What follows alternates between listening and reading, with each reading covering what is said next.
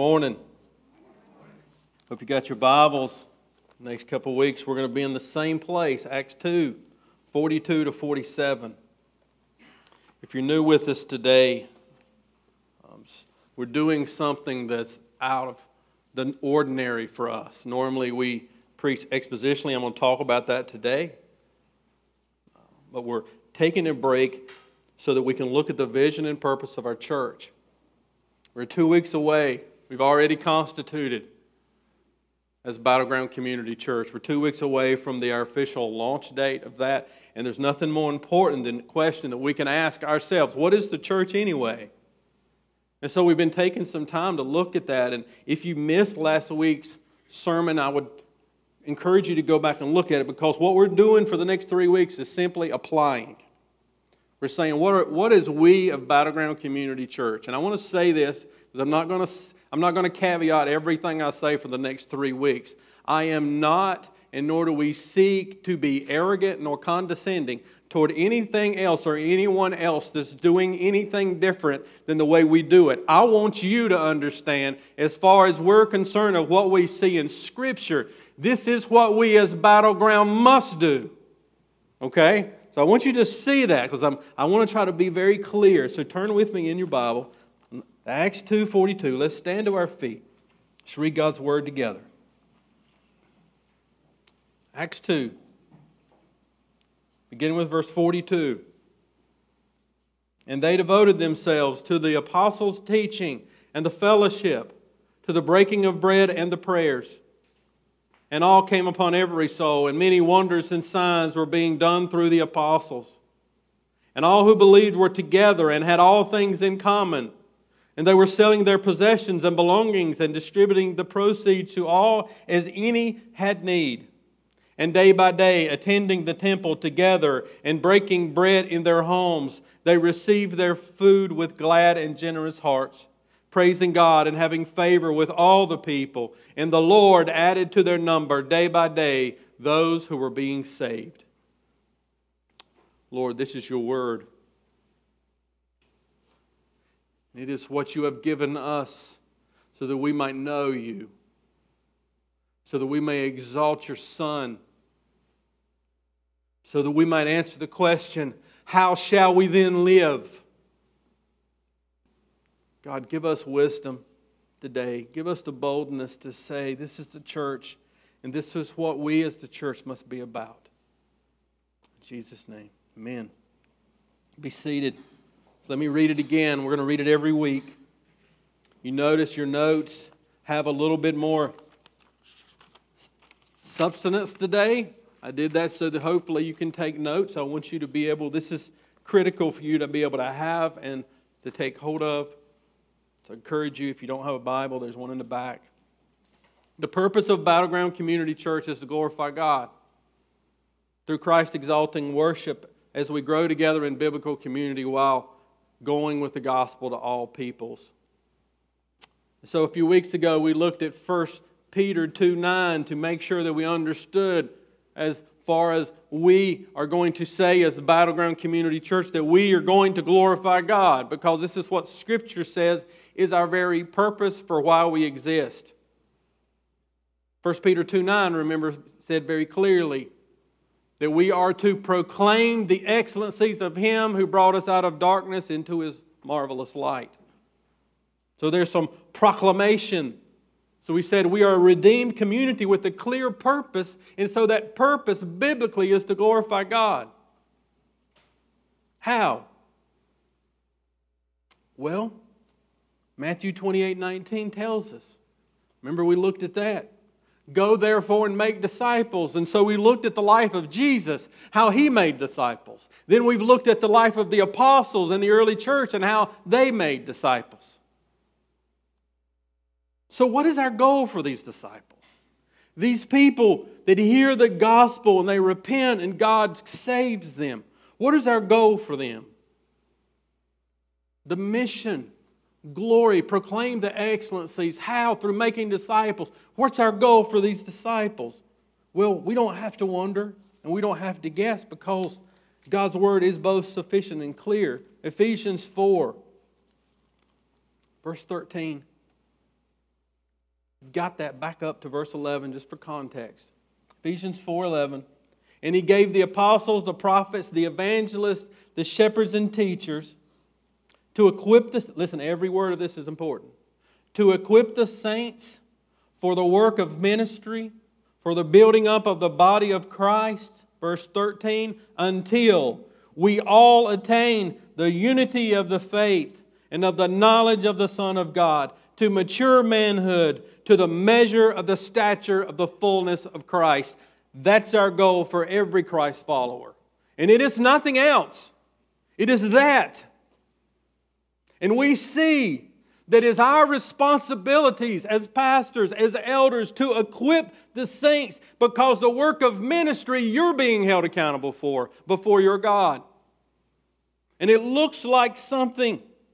It looks like us being unified. Do you see it in the text? It looks like us growing in the knowledge of the Son of God. It looks like maturity. It looks like the measure of that is not me and it's not you, it is Christ.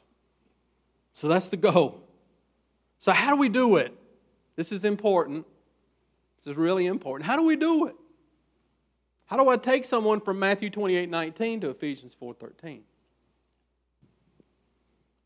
going to pick on somebody. Let me pick on Jason.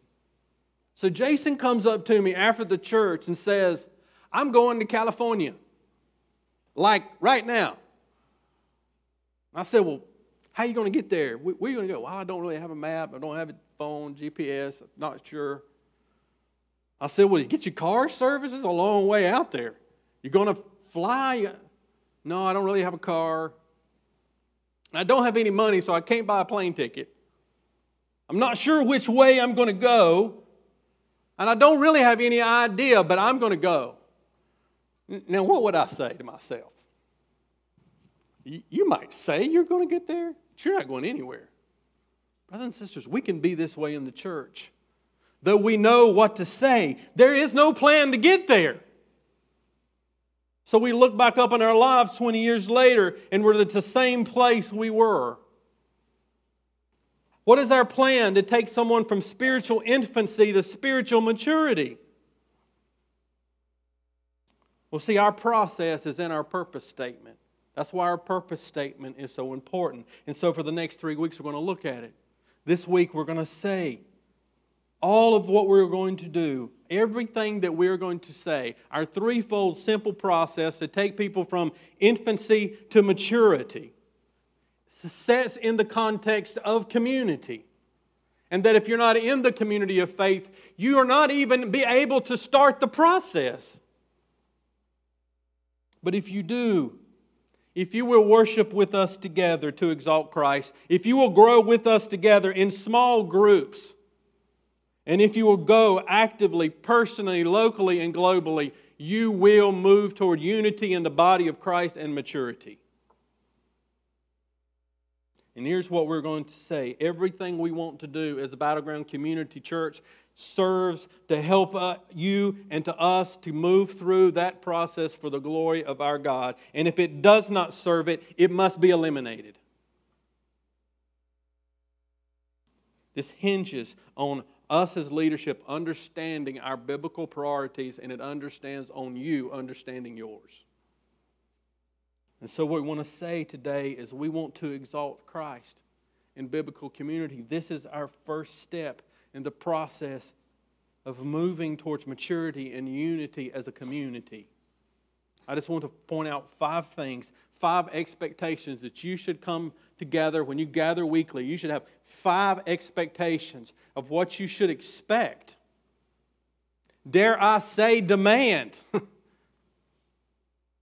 when we gather together, the first is that we should preach the word. We get this from 2 Timothy, at least one of our places, 2 Timothy chapter 4, that you should expect ultimately a word centered worship service. I charge you, remember, Paul, church planter, evangelist, Timothy, pastor. He says, I charge you in the presence of God and of Jesus Christ, who is the judge of the living and the dead, and by his appearing of his kingdom, preach the word. Be ready in season and out of season. Reprove, rebuke, rebuke, exhort with complete patience and teaching. This is the pastor being encouraged to this. Remember Acts 2:42? The people devoted themselves to the apostles' teaching. That was the focus. We should expect and we should demand that the word of God be preached, but I do not want to be vague this morning. I want you to know what you should expect. When you come in here, ultimately, chiefly, you should expect to hear expositional preaching. It is based on the belief, this is important, that it is the Word of God that is meant to create the church, to feed the church, to develop the church, and to preserve His church. It is with His Word that He does that. And so we take a specific approach to the way we preach it. 2 Timothy 3.16, one chapter back from 2 Timothy 4 says, All scripture is breathed out by God and profitable for teaching, for reproof. I can't speak this morning. For reproof, re, for that word. See, that's why someone has those easier translations. A simpler word for us thick tongued people. For correction and for training in righteousness. See, I knew I needed to stop and say that because someone was going to say it after the service. Verse 17. Listen, same point. That the man of God may be what? Complete. And what? Equipped for every good work. You see, expositional preaching is meant to expose God's Word. We read the passage, we explain the passage, we apply the passage. And this is distinct from topical preaching. Topical preaching gathers multiple passages on a specific topic, whether it be prayer or giving or vision. This is helpful. We, we are proof of that right now, even needful sometimes. But what we are saying is this is not healthy for you nor the pastor on a regular diet. So, can I just be honest of what may happen sometimes in the life of the preacher? If topical preaching is my normal pattern, I have a really hard week. I meant to get to the passage, the, the topic that I'm going to pick, but quite honestly, I haven't picked it yet. I wake up maybe Thursday, maybe Friday. I'm looking at a blog and it's on discouragement. Man, that's good. So I write down my text, make a few notes, pull out my study Bible. There's three parallel passages. I pick my three parallel passages, pull my three points, get a so what, and there's the sermon. I'm just telling you, that's not what we're going to do. It's not. That's not the way we're going to handle God's Word. I am not going to stand up and say, The Lord led me to discouragement. We have chosen a book of the Bible and we will study it and we will study it all. You see, there's a difference. It is based off what we believe about God's Word. I am saying that that is dangerous for you as a steady diet and it's dangerous for your pastor. We bind ourselves to the word. Expositional preaching, listen, is not primarily how I say what I say, but how I decide what to say. You see that? How am I deciding to handle the word? Expositional preaching is about content and it's about context. Listen, this is, if you're taking notes, this is the most important part of what I'm trying to help understand about how we are going to preach the word expositional preaching makes the point of the text the point of the sermon. Sometimes it's not what I intended to say, nor what I want to say. I can still remember preaching through Matthew, and the next chapter was on divorce. I was like, oh no.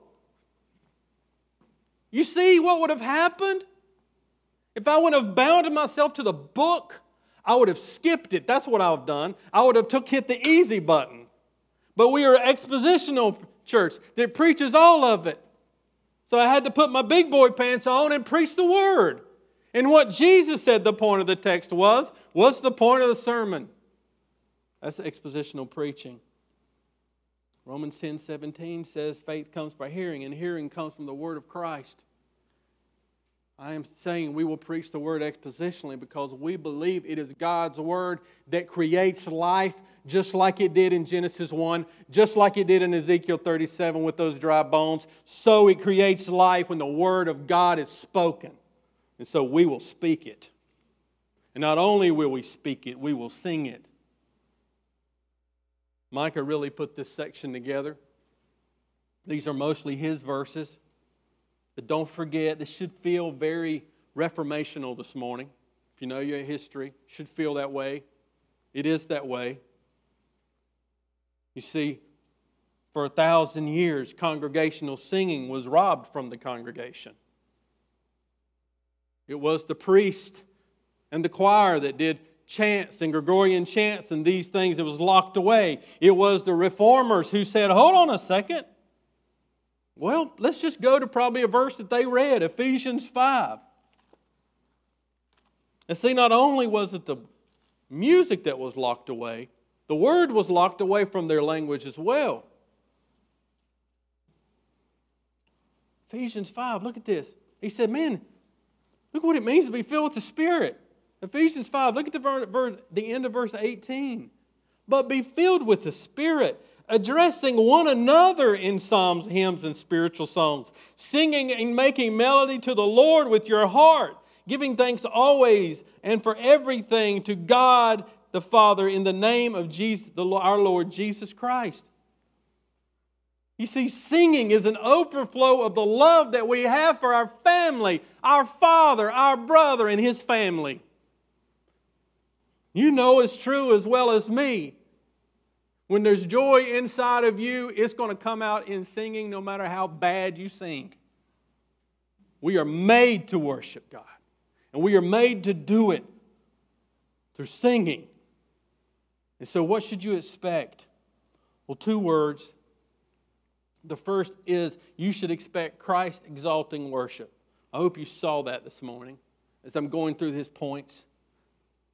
You should, have, you should be able to recall what we just got through singing.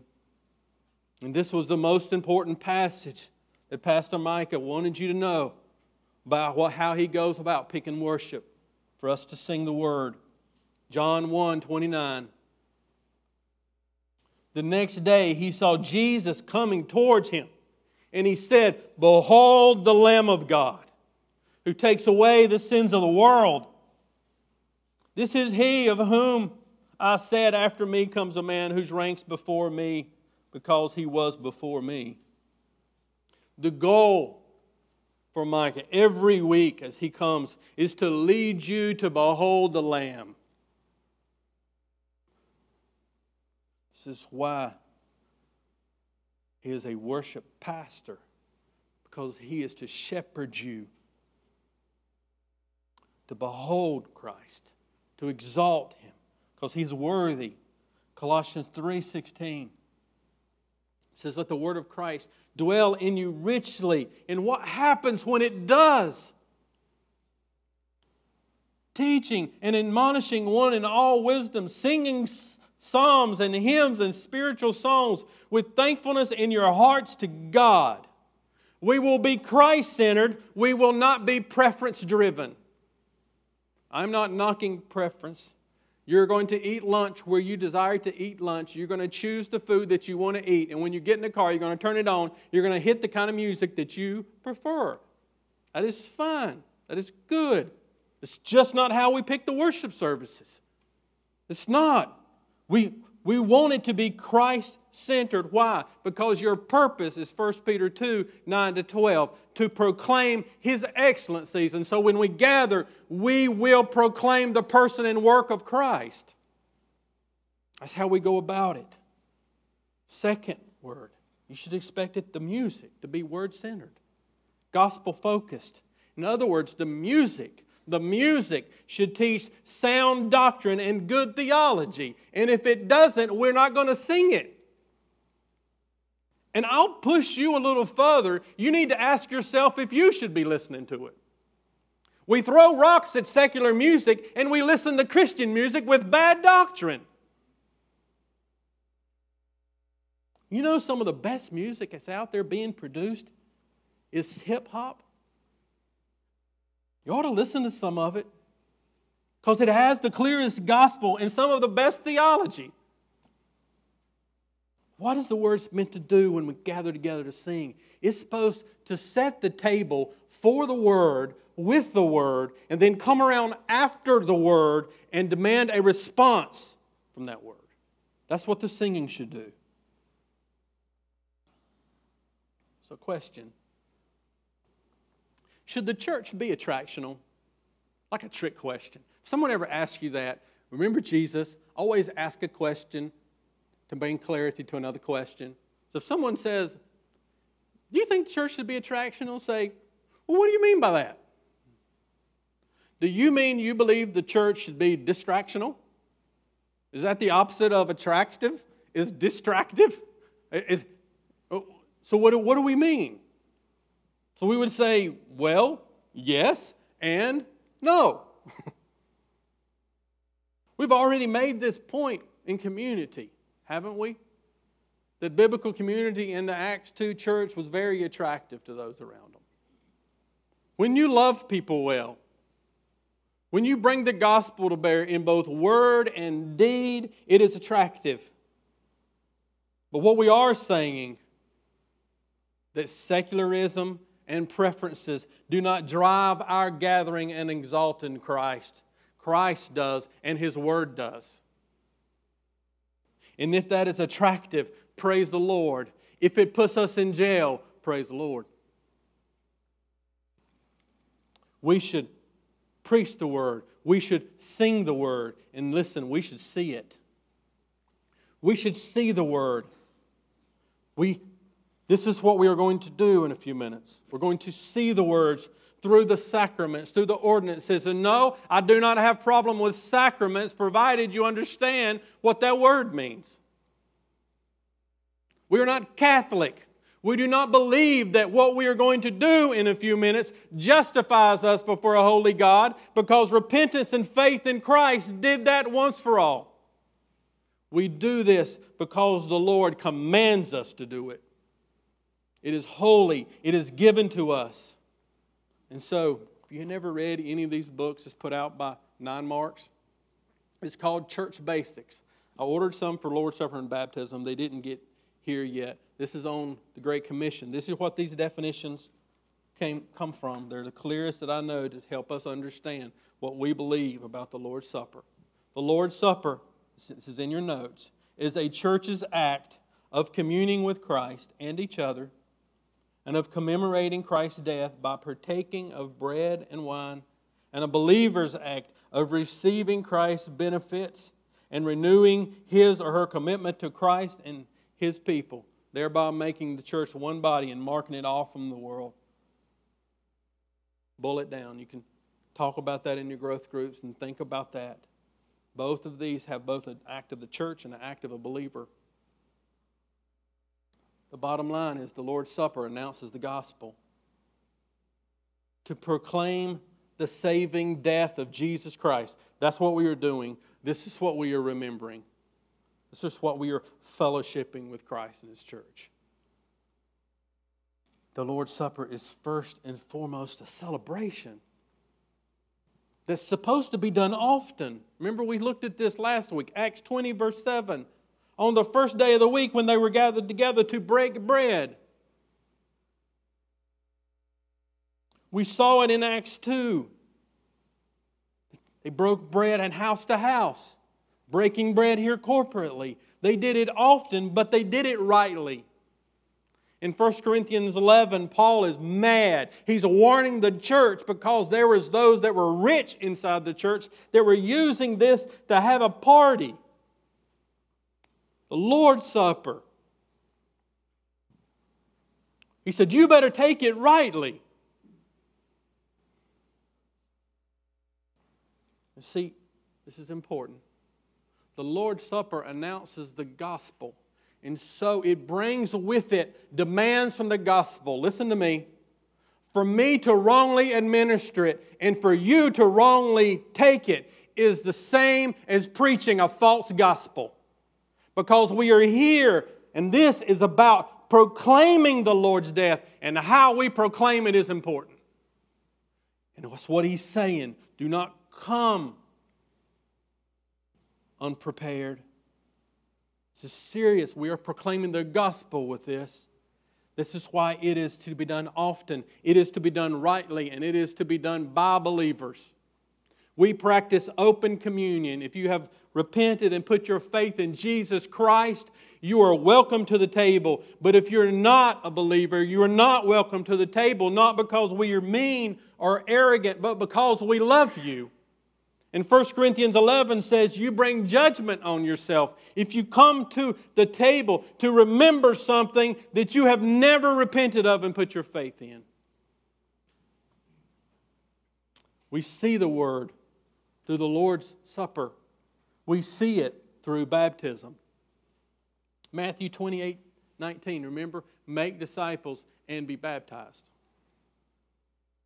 So, same little booklet definition. Baptism is the church's act of affirming and portraying a believer's union with Christ by immersing him or her in water, and a believer's act of publicly committing him or her to Christ and his people, thereby uniting a believer to the church and marking off him or her from the world. You see this in both of these, both the Lord's Supper and baptism. There is an act of the church and there is an act of the believer. The church in baptism is both affirming something and displaying something. It is affirming that this person is walking in repentance and in the new life. It is displaying something. It is display the power of the resurrection to bring new life through the gospel of Jesus Christ. And it is a believer's act to stand. Yes, the act of baptism is the public profession of faith. It's not walking the aisle. It's not. It is, it is baptism that is the time when they stand up and make a public profession Jesus Christ is the Savior of my soul and the Lord of my life. And when they do, they are submitting themselves, listen, to Christ and His church. I want you to see this, Romans 6. This is an important text to understand that we do not believe that baptism saves you. We believe the Holy Spirit does. It is a picture of something. Listen to Romans 6. Look at verse 3. And do you not know that all of us who have been baptized into Christ were baptized into his death? We were buried, therefore, with him and by baptism into death, in order that just as Christ was raised from the dead by the glory of the Father, we too might walk in newness of life. For we have been united with him in a death like his, and we shall certainly be united with him in a resurrection like his. This is what baptism shows that through the new covenant, the promise of the Holy Spirit has come on this life. And they were buried with Christ, and now they are raised to walk in newness of life. It is an act of the church, it is an act of the believer. It is the way we worship our God. We preach the word, we sing the word, we see the word, and we must pray the word. Colossians 4 2 says, Devote yourself to prayer.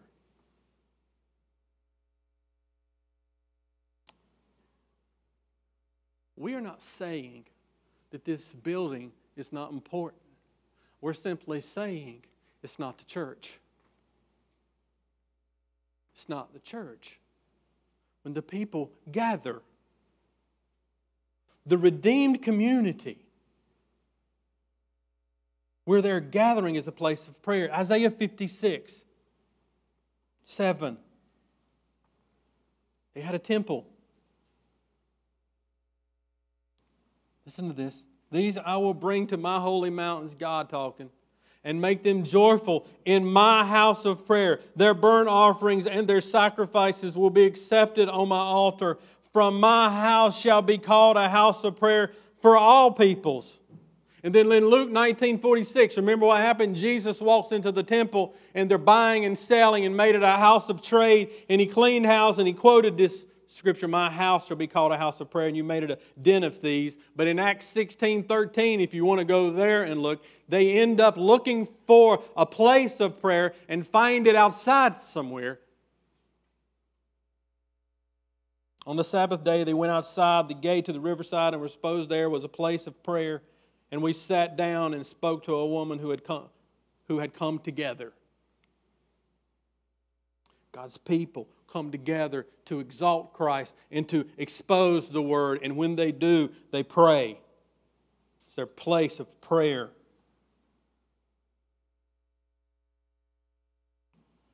And what we pray is the word.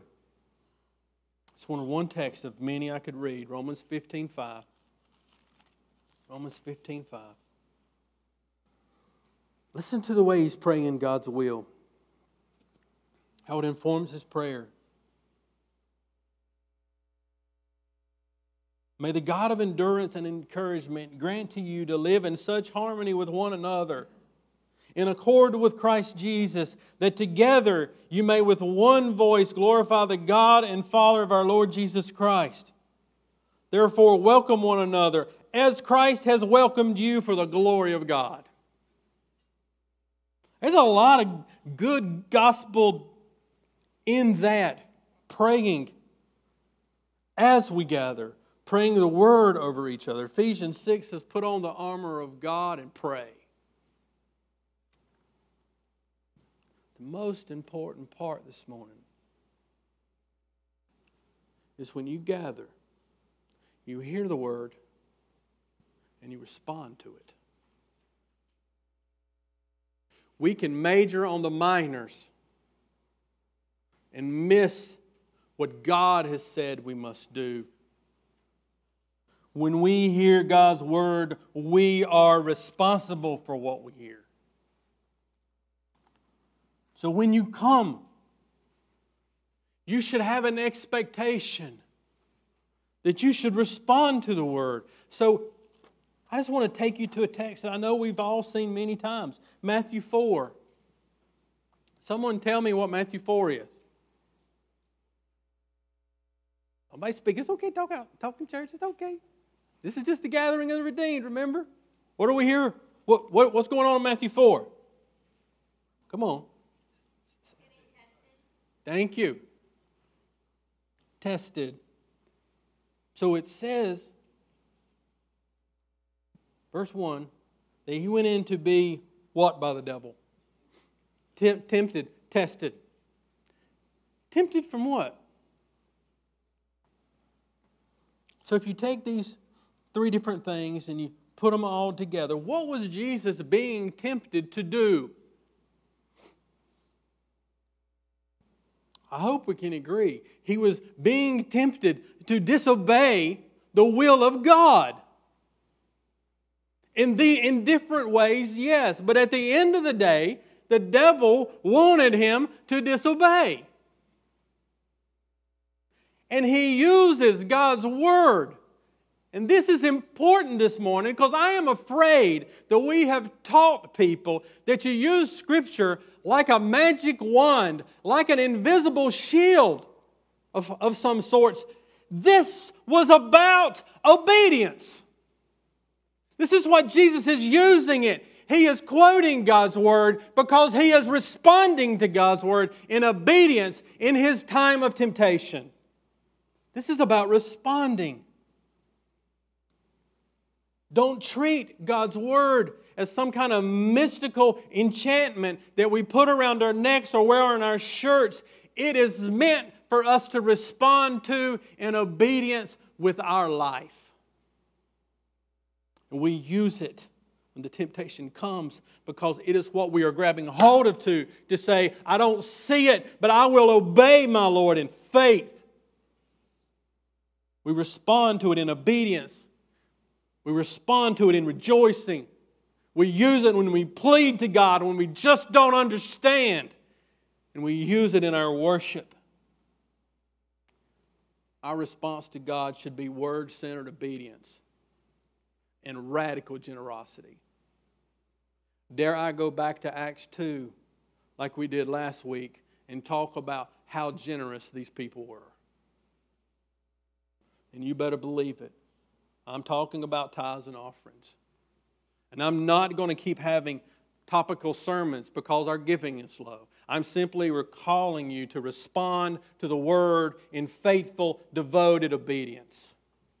Because that's what followers of Christ do. And so I need only to remind the followers of Christ that this is a family. If you don't give even over and above your tithes and offerings, who's going to take care of the single woman? How are we going to do what James said, tells us to do in James 1:27? I was so encouraged having to do the budget is not the most exciting thing that, that a pastor gets to do. But when our, our, budget and finance team came together, they were intensely concerned about your pastors. And that was an encouraging thing because it's something that not every pastor has experienced. And so I, I want to commend you, but there's much to do. And we must do it and we must respond because this is not a response to me, it is a response to the Word of God. But make no mistake, your radical generosity is not contained to something that goes in a basket. That is just a pretty good sign. It is your life. Romans 12, 1 and 2. Worship is your life. It is your everyday. And so when I ask us today, is how do you come to corporate worship? What are you doing as Sunday draws, the first day of the week draws close? It's just a verse. I just love this verse in Hosea. I want to preach Hosea so bad. Just love that. I love the history behind it. I love the picture that it paints. Just a couple of B's this morning that I want to challenge us with before we come to the table together. We need to come to worship prepared. It's not the pastors that are just supposed to be preparing. And I know many of you know it. You serve in all kinds of ways all the time. Hosea 10:12 though, listen to it. Listen to this verse. Sow for yourself righteousness. Reap steadfast love. Break up your fallow ground, for it is time to seek the Lord, that he may come and rain righteousness upon you. This is not something you do on Sunday. This is something you must do in your everyday. You must seek the Lord. There's a preparation, and you do it every day, whether you realize it or not. So I've got a question. Are your kids shocked when you come to church or shocked when you miss? Are your kids shocked when you come to church or shocked when you miss church? And if it's one and not the other, you should be concerned about what they will do with the community of faith when they go to college. Because what you do not prioritize and prepare for and devote yourself to, they will see no need for it at all. We need to be prepared. And listen, as Mike has already said, we need to be on time because this is a priority. And yes, Facebook and the website is the front door of the church. It is. People check it out there. But when they come into that front door, what they need to do is see the community of faith here and loving each other and welcome them. Luke 12 simply paints the picture of of God's people who are always stand ready for their Jesus to come. We are always prepared. We are always about what our Father tells us to be about because we want Him to come. We expect Him to come. We are prepared for Him to come, and we have devoted ourselves until He comes. The Bible has so much to say about do not come to worship in hypocrisy. Be sincere. People don't need your immense knowledge, they need your sincerity. They need your humility. They need your brokenness. You know how many people's going right through through anniversaries of deaths in their life right now? It's everywhere. These anniversaries come of these painful experiences in our life, and sometimes we're not okay when we come to church. And listen, it is okay not to be okay. This is family. Listen to David. In the midst of his sin, he said in Psalms 51, verse 10 Create in me a clean heart, O God. Renew a right spirit within me. David said, if if I could have just offered these sacrifices, I would, but that's not what God wants from you. What is worship? The sacrifices of God, verse 17, are a broken spirit, a broken and contrite heart. Oh God, you will not despise, and neither will we. I mean this out of love. We do not need more preaching, we need more repentance. We don't need more preaching in our lives. We need to take in and respond to and apply that which we have heard. We need to be expectant. Expect for what? When you gather, you should expect to exalt Christ, to hear from Christ, and to respond Hebrews 4:12, we've read it many times within your life of the body of Christ. But you see, the context of Hebrews 4:12 is the people that are at the brink of leaving because of suffering. And so he uses the children of Israel that says they were at the brink at the promised land, but they could not enter because they did not trust me.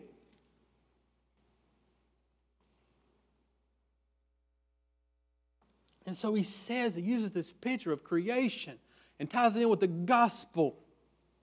It says, please enter into the rest that is only found in Jesus Christ. And abide there, dwell there, love to be there. And to that, Ephesians 4, verse 12 says, For the word of God is living and active and sharper than any two edged sword piercing the divisions of the soul and of the spirit and of joints and of marrow, discerning the thoughts and the intentions of the heart. Do you come expecting God's word to do that to you? Well, this is what it does. Do you gather to find rest? Do you believe the more I trust Him, the more I will rest in His finished work? The less I will worry? The better husband and wife and parent I will be? Have you ever said in worship and a preaching or teaching and the Holy Spirit do this to you? Pierces in to the very thoughts, the very motivation nobody even knows there, and it, it pierces all the way into the very your very soul, into the very heart of why you're doing what you're doing, and puts his finger on it.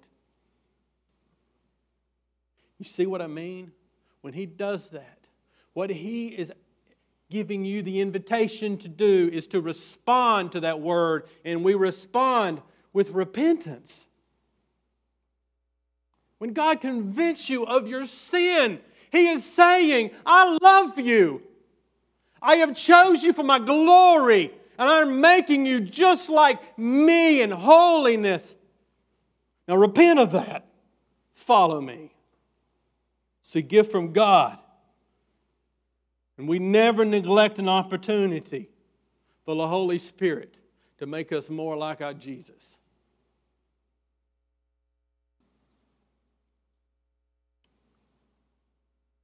Pray with me.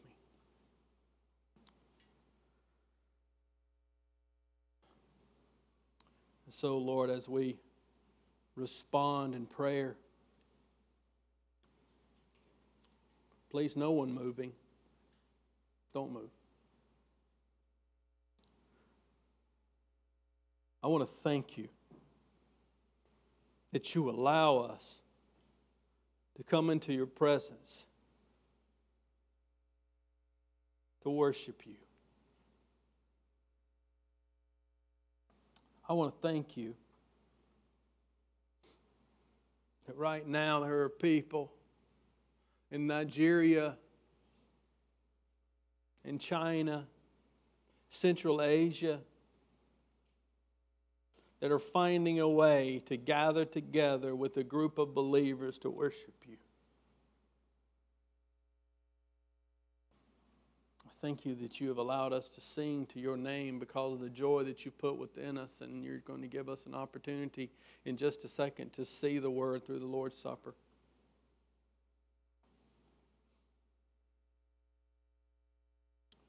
Most of all, Lord, we want to thank you that through the power of the Holy Spirit that you have put within us, you give us the ability to respond to you in obedience. Because if you would not have moved on us first, we would have never moved towards you. So we thank you for your grace and your mercy. And now, Lord, we thank you for the cross.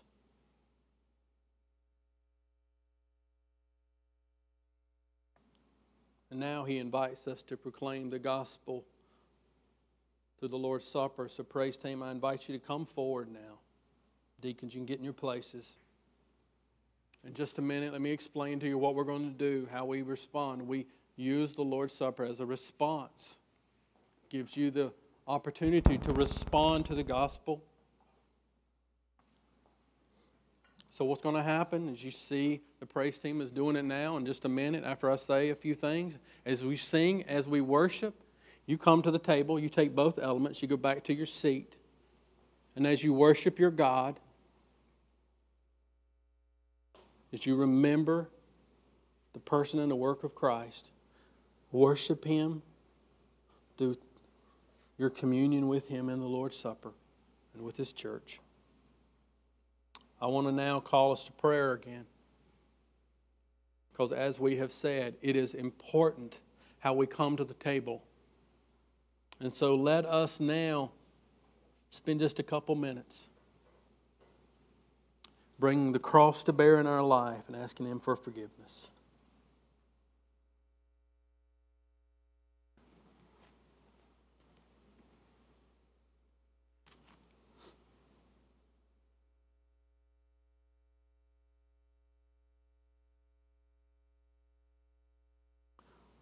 Lord, who do we have but you?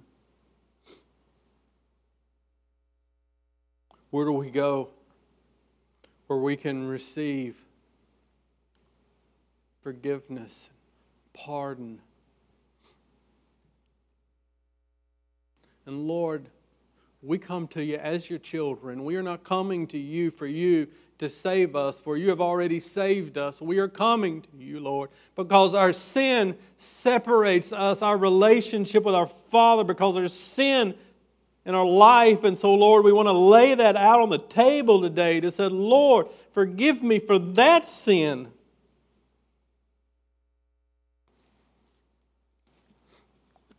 Thank you for the blood of Christ that was shed for us body broken for us so that we may come to you anytime and say, Abba, forgive me, Father. You promises you will forgive us. And so for that we thank you in Jesus' name. Luke 22 14 says this And when the hour came, he reclined at the table, and the apostles with him. And he said to them, I have earnestly desired to eat this Passover with you before I suffer. For I tell you that I will not eat it until it is fulfilled in the kingdom of God. And he took the cup, and when he had given thanks, he said, Take this and divide it among yourselves. For I tell you that from now on I will not drink of the fruit of the vine until the kingdom of God comes. And he took bread. And when he had given thanks, he broke it and gave it to them, saying, This is my body, which is given for you. Do this in remembrance of me. And likewise, the cup after they had eaten, saying, This is this cup that is poured out for you is the new covenant in my blood. So, brothers and sisters, before we come to the table, can I remind you of three things? The Lord's Supper looks back to the cross. This is what is in our minds and our hearts and in our prayers as we come to the table. On the cross, God saved a people for Himself through the blood of His Son, Jesus Christ. He freed them from His sin and made them His own. And on that night, before His great act of deliverance, Jesus gave them a meal to celebrate until He comes. In the Lord's Supper, each of us says, I eat this bread and drink this cup because of what the Lord did for me on the cross when He freed me from my sins. It looks back to the cross, it looks to the present, it looks to our present union with Christ and to each other. Paul, speaking to people about their idolatry, uses communion to help them understand who they had communion with. He says, The cup of blessing that we bless it is not a participation in the blood of Christ. The bread that we break, is it not a participation, a fellowship, a communion in the body of Christ? Paul's making the point that we share together in the benefits of Christ's death. In the Lord's Supper, we keep company with Christ and His church. The Lord's Supper looks to the future. He has said it twice in here I will not eat this again until it's fulfilled in the kingdom of God. 1 Corinthians 11 26 says, You proclaim the Lord's death until he comes. And Revelation 16 says, One day there will be a great supper, and we will gather with our Jesus just as he has promised. And so, as we respond in worship, we remember back to the cross. We remember to the present, to our present union with Christ and His church, and we look forward to that day that we will eat this again with Him. I call you to the tables as we worship to simply take both elements, and as we sing and as we respond, you take worship and you worship with the Lord and His church. Let's stand and worship together.